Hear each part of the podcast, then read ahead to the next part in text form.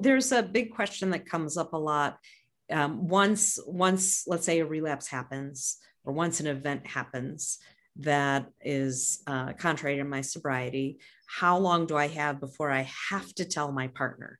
Now, I have a 12 hour rule, but many, many therapists have 24 hour, 48 hour. And so I'm curious. We actually do a 48 hour rule.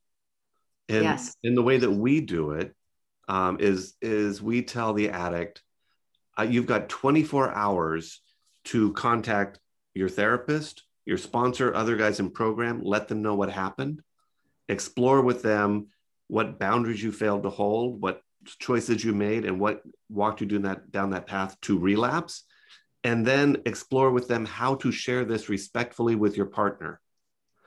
And then they have up to 48 hours um, from the time of relapse to share what they processed with and how that what, what happened with their partner. And so we do the 48 hour because I want them to have that process with other people first because I don't want the addicts to um, you know, I sometimes addicts use their partners as their higher power.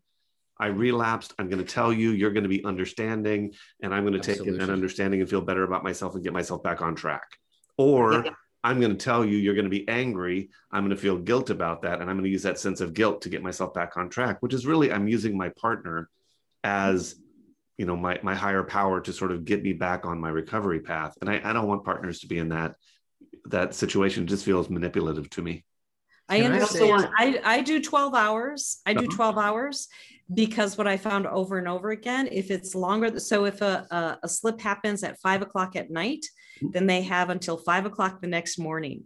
And um, the reason that I do that, or or if it happens at five o'clock at night, they have till five uh, uh, what do I, the, the opposite. Yeah. Um, and the reason that I do that is because if what I've seen over and over again is that if more and more time goes and they don't use their recovery tools, they don't reach out, the, the their the that addict mind starts going and they have all these justifications of why it really wasn't a relapse and they really didn't do anything it was just a slip? And then it could be just a slip or or it really wasn't anything really.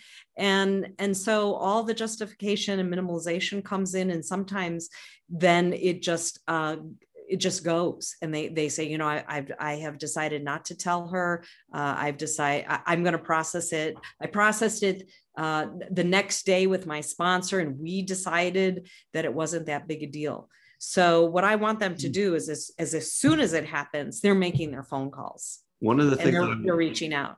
It's I say, hang on, hang on, hang on. And that that if they if they don't have a complete scenario to present in, in a in a in a partner sensitive, um, compassionate way, that they at least say to their partner, hey, there's been an event, I'm working on it, and I will get back to you and then a date is set because that gives the partner time to say oh my gosh an event. Now i have to get my resources together.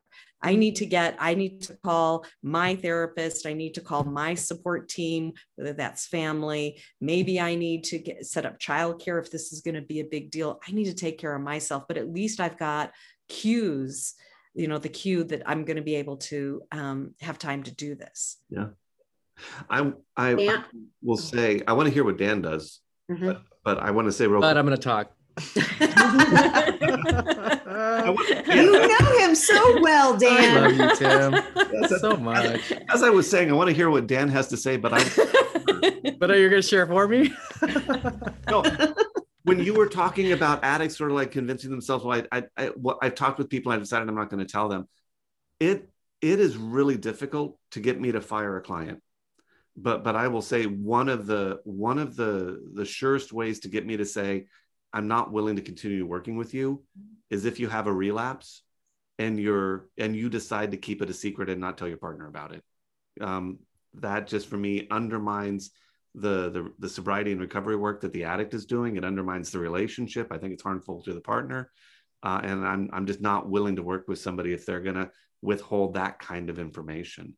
Um, Do you tell them that like right up front? I don't. I don't have a conversation or... with every addict up front, but yeah. it is not an uncommon conversation where I'll say, you know, I uh, when, when we talk about why you have to be rigorously honest, it often comes up, and I will share that with my clients and say, yeah, I'm not willing to work with people if this is what's going on and I, I, appreciate that tim. I've been in situations where i feel like i'm colluding with a con where i'm like implicitly gaslighting by saying no nothing's going on when there are things going on. And i i hate that feeling in my own integrity as a clinician so i i, I really appreciate that.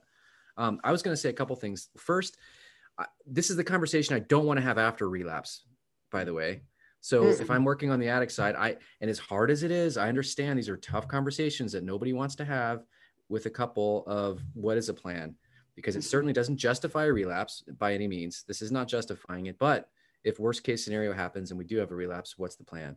Mm-hmm. Um, and I've I've I've hoped for the best sometimes and not had this conversation before with some couples, and then all of a sudden we're here. And I'm like, well, I think your partner would want this, but I mm-hmm. never actually found out, and that's not what I want to be doing. I don't want to speak be speaking for the partner. So hopefully the boundary. Maybe I'm just simple, but the boundary the partner says this is what i want to know and then i look at if it's an inner circle violation there's no wiggle room. Did you violate your inner circle? And and if you did then you got to tell your partner because they wanted to know within this time frame